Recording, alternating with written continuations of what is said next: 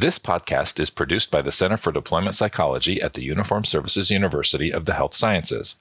The views expressed are those of the speakers and do not necessarily reflect the opinions of the Uniformed Services University, the Department of Defense, or the U.S. government. In addition, references to any specific companies, products, processes, or services does not necessarily constitute or imply endorsement by the Uniformed Services University, the Department of Defense, or the U.S. government. Welcome to CDP's podcast, Practical for Your Practice, where we give you actionable intel to support what you do. One colleague to another. Hello and welcome to Practical for Your Practice. I'm Andy Santanello, Senior Military Behavioral Health Psychologist at the Center for Deployment Psychology. And I've got Kevin with me today. Hey, everybody. Hey, Kevin, how you doing? I know you're playing hurt today. You're working on a migraine, so I appreciate you showing up. You know, it's it's. I guess it's all about showing up, right? So yeah, is it crazy things? Mike is here to edit it out. That's that's the good news. It's just it's just the migraine talking. That's right. yeah, Dr. Holloway harnessing all of his um, psychological flexibility scale uh, skills mm-hmm. to be here today. Um, sure. And we are excited to have one of my best friends, maybe my best friend and uh, a longtime colleague, Dr. Joshua Semyon, with us. Hey, Josh. Hey, glad to have, glad to be here. Thanks for being here. Um, so, can you tell our listeners a, a, little bit about who you are and what you do? Yeah, um, I am a psychologist. I'm the program manager for outpatient mental health services uh, for VA Maryland, Maryland Healthcare System. Although I uh, should be clear, I'm not here representing VA Maryland or the VA writ large in any way, shape, or form. It's just just Josh. That's what I just do. Josh. Yeah. um, stay tuned for Josh's podcast, Just Josh, coming in. just Josh with Josh. and uh, we're also happy to have Jenna with us today. Hey, Jenna. Glad to join. Thanks for having me too. Um, so, Josh, you know, we've had many conversations over the years about being psychologists and therapists and practicing evidence based psychotherapy. And um, I believe, as far as the clinicians I know, I think you are probably the best trained uh, therapist in evidence based psychotherapies that I know. What does that mean? yeah, what does that mean? Gonna, I was going to say, wow. Like yeah. I really, I want to know more about that. yeah. So, so you could, you could, med, you could use different criteria for that. But the criteria I'm using is, I believe, Josh, you have been through at least six or seven of the VA um, evidence-based psychotherapy rollout trainings, so, so including intensive, you know, two-day workshops followed on by uh, a period of, you know, fairly lengthy and intensive consultation. And you've completed, I think, all of them. Not only have you enrolled in them, but you've completed all of them. Yeah, that does sound right. Yeah, it's a lot of. That's impressive. Yeah, it's a lot of me being an imposter and trying to prove otherwise. but getting some good training in the meantime. it, you know, padding the CV whilst doing that, right? Yeah, yeah. And so, thanks, thanks uh, to the VA for offering those. Yeah. Yeah, I mean, it's an incredible. So first of all, it's an incredible opportunity to be able to train in those things, but also, gosh, the dedication and commitment and fortitude to finish all of those trainings is something else. And so, what, which of the trainings can you can you name the therapies that you've actually been trained in? Yeah, I'll try. Uh, so yeah, um, PE, CPT. Uh, so maybe I'll just say bond exposure, cognitive processing therapy, cognitive behavioral couple, con, cognitive behavioral conjoint therapy for PTSD, um, motivational enhancement therapy, ACT for depression, integrative behavioral couple therapy. Um, there's got to be more. Let's see. Also, um, I did what's called VA Calm, which is not it's it's basically mindfulness based stress reduction. Although you know you're not trained to become an MBSR uh, practitioner per the you know UMass guidelines, but it's for, it's an entire year focused on MBSR and other related approaches. I think I think I'm missing one. Um, but it doesn't matter. Yeah, cognitive behavior therapy for insomnia. Yes, that is that as well. Yeah, maybe yeah, and maybe one more. But yeah, those are those are some of the main ones I use. So let me ask you, with all of so you've successfully completed all those uh, all those trainings, all the consultation when you sit across from a client now, you feel completely confident and competent all of the time, right? Got all the tools in the toolbox. Yeah. yeah. yeah. I've got all the manuals burned in my, my, my, my brain. I just like, you know, worksheets come out my ears. Uh, no, no, that's not at all the case. Um, I constantly question what, what am I doing? What am I doing right now? And I constantly, in my best moments, I think refer back to when I was an intern before I did any of these trainings. One of my supervisors told me, and I think many of you may have gotten a similar message of if someone were to bust through your door right now in session, just you know, obviously inappropriately, but it doesn't matter, bust through your door right now, you know, with the best intentions, and say, yell at you and point at you and say, "Who are you? What are you doing? And why are you doing it?" Who are you? I can answer that one pretty well, but what are you doing and why are you doing it? You know, what's your conceptualization and how are you following that right now using evidence-based principles? You should be able to answer that boom right now. Mm. And I defer back to that that question quite a bit. What am I doing? Why am I doing it? What's my conceptualization? How does this fit the spirit of the model? Um, I still question that all the time. I thought my internship was rough. I didn't know threats yeah, we... of people busting in and defending what I had to do. So the, the, the cool I'm, I'm, I'm, bowing down to you. The, the Kool Aid man. Those are was, great questions. the Kool Aid man. The, Kool Aid man was the supervisor. I was just thinking that on my internship, I think I thought I was more confident in answering questions like that than I am now. Mm. Which I, I thought so I knew everything as an intern. I think as we develop over our career, I, I, I don't know. For myself, I feel more humble as time goes on, and I think when we mm-hmm. work with, you know, there's something about being an early career uh, behavioral health provider where maybe that serves you well to kind of have that bravado a little bit more and kind of mm-hmm. gets you through those rough moments. But I think as time goes on, and and I love those questions. Um, they they are powerful throughout your developmental career. I, I think as a behavioral health provider. Yeah, that Dunning Kruger effect is something I'm, I'm, thinking about a lot more. Um, sort of the, the more I get into my career, and it's For interesting. Those of us who aren't as smart as you, can you say what that effect is, please? Um, it's it's essentially what we were just talking about. That when you have a little bit of training, you think you you know everything, and you're really confident in what you're doing. Um, they and so like there's sort of a curve. Like the more training, a little bit of training, your confidence is really high and they call that Mount Stupidity. and then the the more you like very right. it very if you're paying attention, soon afterward you start to realize that you really don't know much at all, and then you're sort of in the valley of despair, and then you start to actually grow a sense of competence over time but your sense of confidence about that really lags behind and so really seasoned competent professionals often um, have the opposite issue where they um, begin to underestimate and are less confident in their abilities, even though their abilities are um, are pretty uh, are getting better. And then maybe at the end of your career for four seconds, you feel like you're competent, and then you're retired. but you were wrong. yeah, right, right, Yeah, this is kind of sophomoric stage is part, partly what you're saying of you know psychotherapy and EBP training, where you know you're the wise fool, um, and then later on you're really wise, but you you really doubt, um, and that can be a stuck place to be where you mm-hmm. have a lot of skills and then you get stuck because you doubt and you question, I should know more, but why am I not being as effective as I should be? And then you stop being as effective as you could be. And that sense of being an imposter, not confident, it clearly, well, I mean, I know your work, we've worked together. You're, you know, we know a little bit about your CV. You're definitely one of the, the more talented and skilled clinicians that I've met. And I, you know, still it seems like there are plenty of times where there's some doubt in your work. Absolutely. Frequently.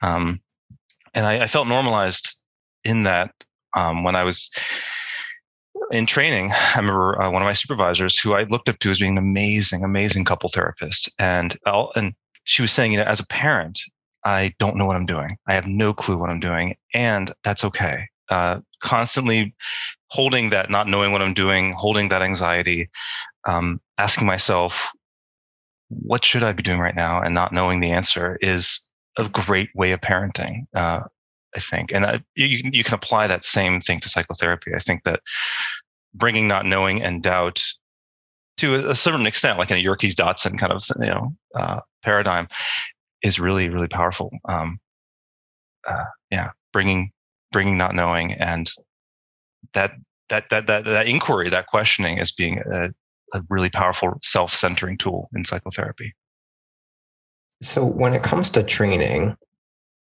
and using training to become more competent mm-hmm.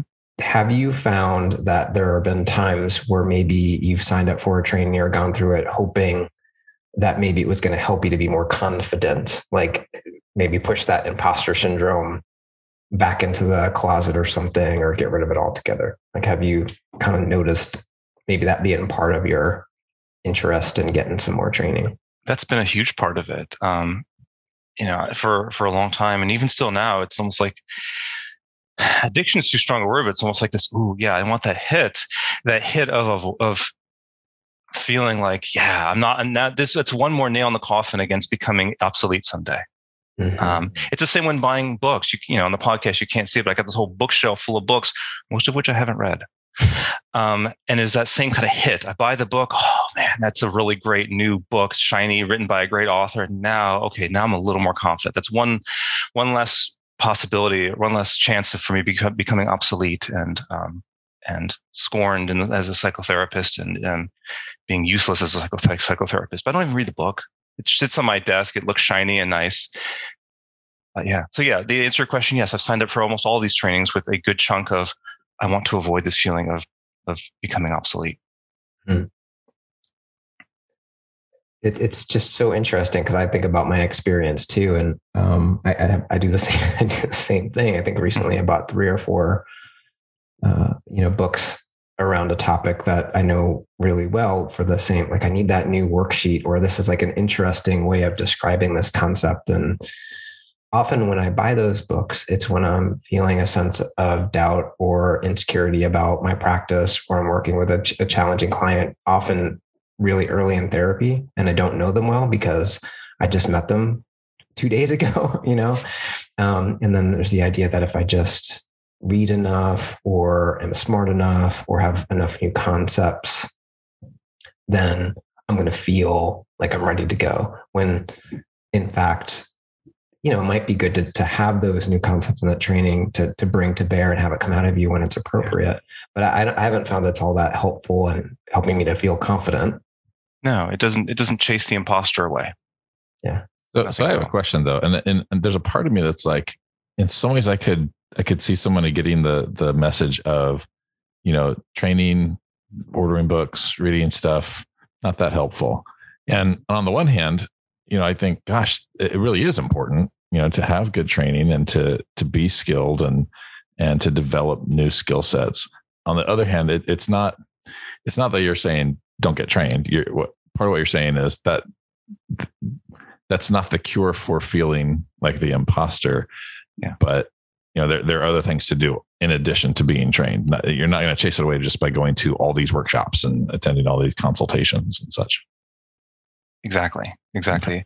Be trained as an imposter, um, not uh, really. You know, take your yeah. imposter syndrome to the training. Um, and yeah, training is a beautiful, beautiful thing, um, especially when you know there's opportunities to put it into practice quickly afterwards and really hone mm-hmm. it in, um, and get some consultation if possible from colleagues. Um, but yeah, yeah, we the intentions we bring to training are really important for how skillfully we're going to bring that training into the therapy room. I think that's so important to model for. Um, you know, I used to work with interns and, and residents too, and I think modeling that being okay with this uncertainty and um, that it actually probably makes you a better provider to to have that in your repertoire of um, you know how you how you go about business and sort of that um, it fuels your curiosity it fuels your your desire to grow um, and, and continue to to train and get better at something. And i don't know have you have you had experience with that in in your settings and you know advice you'd give to other folks who might even be supervising from from that standpoint how do we like pass this on? I just want to make sure i fully understand your question um, if you, could, if you wouldn't mind kind of maybe rephrasing it.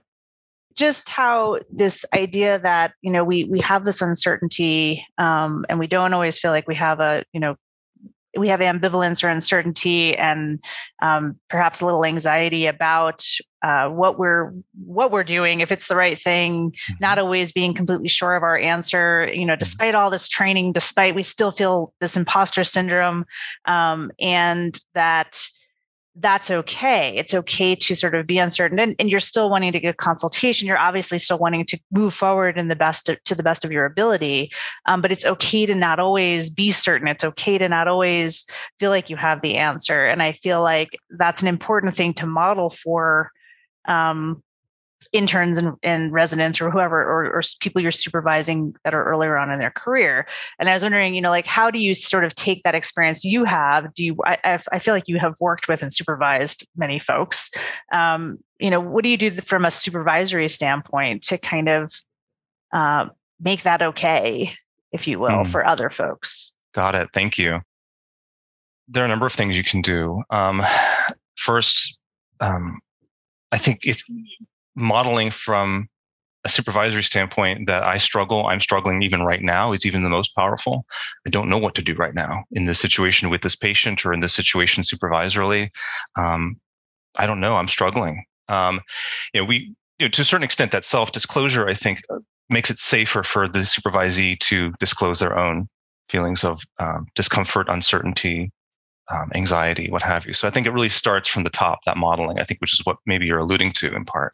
That's really important. I'm struggling with this ethical issue. I'm struggling with this clinical decision. I don't know how to conceptualize this behavior. So de- pedestalizing yourself makes it really safe, um, relatively speaking. I think also I find it helpful for me, and therefore I hope it's helpful to supervisees to simplify, really simplify. Um, meaning within whatever therapeutic approach you're using, over overlearn i would recommend a default stance to fall back onto when you don't know what to do. You know we are you know by and large highly educated individuals. You know we've we've because of how we've learned in school i think we don't know what to do. We often myself very much included we tend to fall back on concepts explaining theory ex- offering more education more more words more more ideas more concepts. Instead of and we want to try to because we want to try to fix we're anxious we want to try to make it better. And those are beautiful, compassionate intentions, but are often not the most skillful intentions. So I, I, encourage supervisees to develop a very simple, clear stance to fall back to, kind of your default stance. If you were to do, you know, karate, I don't do karate, so I apologize to karate practitioners if I'm using everything, saying everything wrong about your your practice. But um, like in CBT, if you don't know what to do, maybe just lean into some Socratic questioning. You know, in ACT, if you don't know what to do, maybe just leaning into beginner's mind. I don't know, kind of in your own stance and just become just really curious about the present moment experiences, encouraging them to make space for the present moment experiences. I don't know what's going on right now. Versus trying to kind of flip through the model, flip through the manual in your mind, um, or try to just plow on with what the manual says you do in today's session, um, robotically. Have a, have a simplistic stance that's spiritually consistent with the model and fall back to it when you don't know what to do. I really like that. Thank you. Yeah. Me too. I guess I was reflecting a little bit too on on my own experience as well. I mean, I think like everybody, there's certainly those times that I've felt that imposter syndrome. And I, you know, I think about in that moment with a client, what am I supposed to do next? The part, the times that that was way more keenly felt, I think too, is when I kind of made the leap from doing clinical work in the VA where I did my internship or in the DoD where I saw clients in uh, you know military hospitals where these clients were coming for services that weren't necessarily paying out of pocket for like right away. And so when I started seeing clients in private practice, I, I felt this extra burden of they're paying for something. They're paying for expertise to tell them what to do next. They're paying for getting better and am i providing that for them? And and so that there felt like this extra push um to to be that that expert who was you know making them better and fixing the thing. And so that I, I found myself really struggling with that idea too. Am i you know am i competent enough to provide the service they're paying for out of pocket? And i don't i don't know if we wanted to comment on that but just the kind of that experience there too for me was that's that's especially when i felt it, it was, was when i you know jumped from well, someone else will pay the bill. You just show up for your appointment. To right. this is something they're really investing in. Yeah.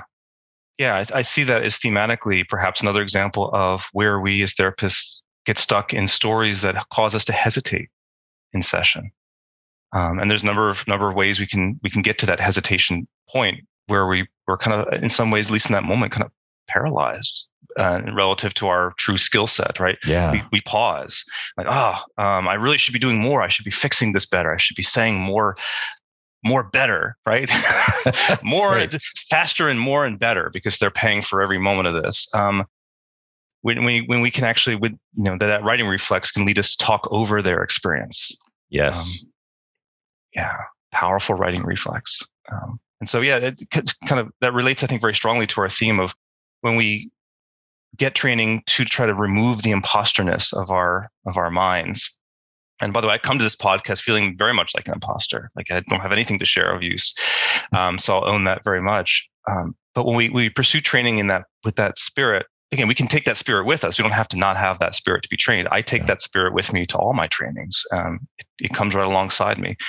But if that's the intention, is I want that feeling to go away, it's probably just going to expand that that sense of impostorness because now we've got all this knowledge and now we should know even more than we used to know. Right. And now in therapy, I'm even better than I was. I've got all this all these great words and spreadsheet worksheets and then we try to do the rolodex in our mind and, and prove to ourselves that we are who we have trained ourselves to be and we're not really there we're mm-hmm. stuck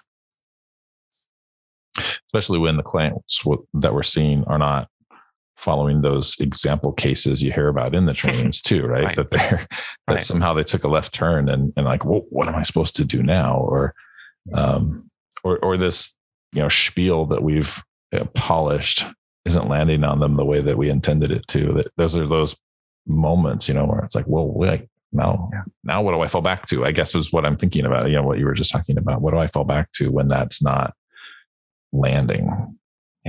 Or when I'm trying, yeah, and and or when I'm trying to control this process too much. Yeah, yeah. It reminds me of it was a very insightful book from Irvin Yalom, who's of course a terrific therapist. It's not a comment on that whatsoever. Terrific, amazing uh, therapist and writer, but a book I forget the title of it, where he and, and a client of his both documented their course of therapy and and compared the two. And you know, paraphrasing, of course, his recollection was, you know, in this in session X, I made this this this this brilliant, beautifully timed insight. I used just the right words, and bam! And in that same session, the client's recollection of the session was, he really heard me. He really heard me uh, in terms of how I was how I was struggling and feeling. He was there. He heard me. Missed the insight. And it, well, that's so interesting too, because like another huge part of this are the client's reactions and what they're perceiving as helpful. Even if we think we're doing one thing, they may be getting something totally different. And we might think we're doing exactly what the manual says to do and therefore doing good therapy. And we might be, but it may be a totally different experience for the client. Yeah, yeah. Really, kind of coming back to the parenting comparison or parallel. I think a, I think a powerful therapist is a therapist who, to a certain degree, lets go of certainty. Um, really, and really is uncertain. Uh, not to the point where they're feeling just throwing our hands up in the air and saying, "I just I'm a worthless therapist." That's obviously not useful and not true. Um, but it's just uncertain as to where to go in this particular moment, and that by doing so, you kind of let go of your of a tight grasp on um, what you know all the things you should be doing but aren't doing well enough and just show up so i had um, one more question for you and then i think it's probably time for actionable intel mm-hmm. uh, earlier on kevin was talking about intentions and we've been talking about intentions and approaching training and it seems like one of the intentions that's probably not helpful to have is like this is going to make me finally once and for all get rid of my imposter syndrome when you know, if you were to give some thoughts about and advice about intentions that you cultivate and you bring to workshops and training, or that you would suggest maybe someone listening bring, what, what sort of intentions do you think would be helpful to cultivate? Mm-hmm. That's a great question. The first one that comes to mind is the two things that seem to help folks the most, regardless of whatever therapeutic protocol or zeitgeist you know you're you're you're following, is cultivating cognitive flexibility and meaningful action. Again, I'm a simple guy. I like to keep things simple. You know, we've got lots of manuals and words and highfalutin stuff, but those are the that's it. So when I'm pursuing training, I'm at this point, I'm you know, I'm taking my imposter syndrome with me. It's coming along regardless of whether I want it or not. And I'm really, I'm really leaning into my curiosity about how can I find new, even more expansive ways of helping folks to develop more flexibility with their own thoughts. And still do things that are important to them. Uh, show up to the moment and do things that are important in their lives to feel more uh, enlivened, spontaneous, meaningful in their life. How can I expand my toolbox of ways to help them to achieve that flexibility? Because there's no one way it's going to work for everybody. Fantastic advice. Well, I really appreciate you being with us today, Josh. Um, and we always like to leave our listeners with a couple of pieces of actionable intel. So, do you have any thoughts about maybe a couple of you know simple actions that our listeners can take and, and maybe put to use right away if they're kind of in this imposter syndrome, but also want to be a better therapist space? Yeah, yeah, I'll do my best. So, one thing is again, just to reiterate, uh, keep keeping things simple, the KISS method, keep keep it simple, stupid, uh, in terms of just overlearning, reminding yourself what is my what is my default stance in this in this therapeutic approach. Um, really, it really is helpful to to to catch ourselves when we lean into the righting reflex. So again, whether it's CBT, you know, just defaulting back to Socratic questioning when we're not sure where to go, or ACT, defaulting back to letting go of knowing what this what what will help this patient letting go of having the patient have a specific experience a specific insight a specific behavior change a specific drop in scores and just being really curious about what's happening right now in the therapy room making space for that. Um, so having that default stance where, where, where do i go back to? You know in couple therapy similarly um, um, when i don't know where to go i just get real curious about what's what are the feelings in the room? What's coming up right now? Versus trying to direct change because I, my theory tells me I should direct this change um, or start talking about, you know, conceptually where we should go. Yeah, that may be useful at times. I, I like sharing conceptualizations with patients. There's definitely time and place for that. But when we're not sure where to go, just dropping into your default stance can really help that righting reflex. Check it, make, help us be more useful in the moment.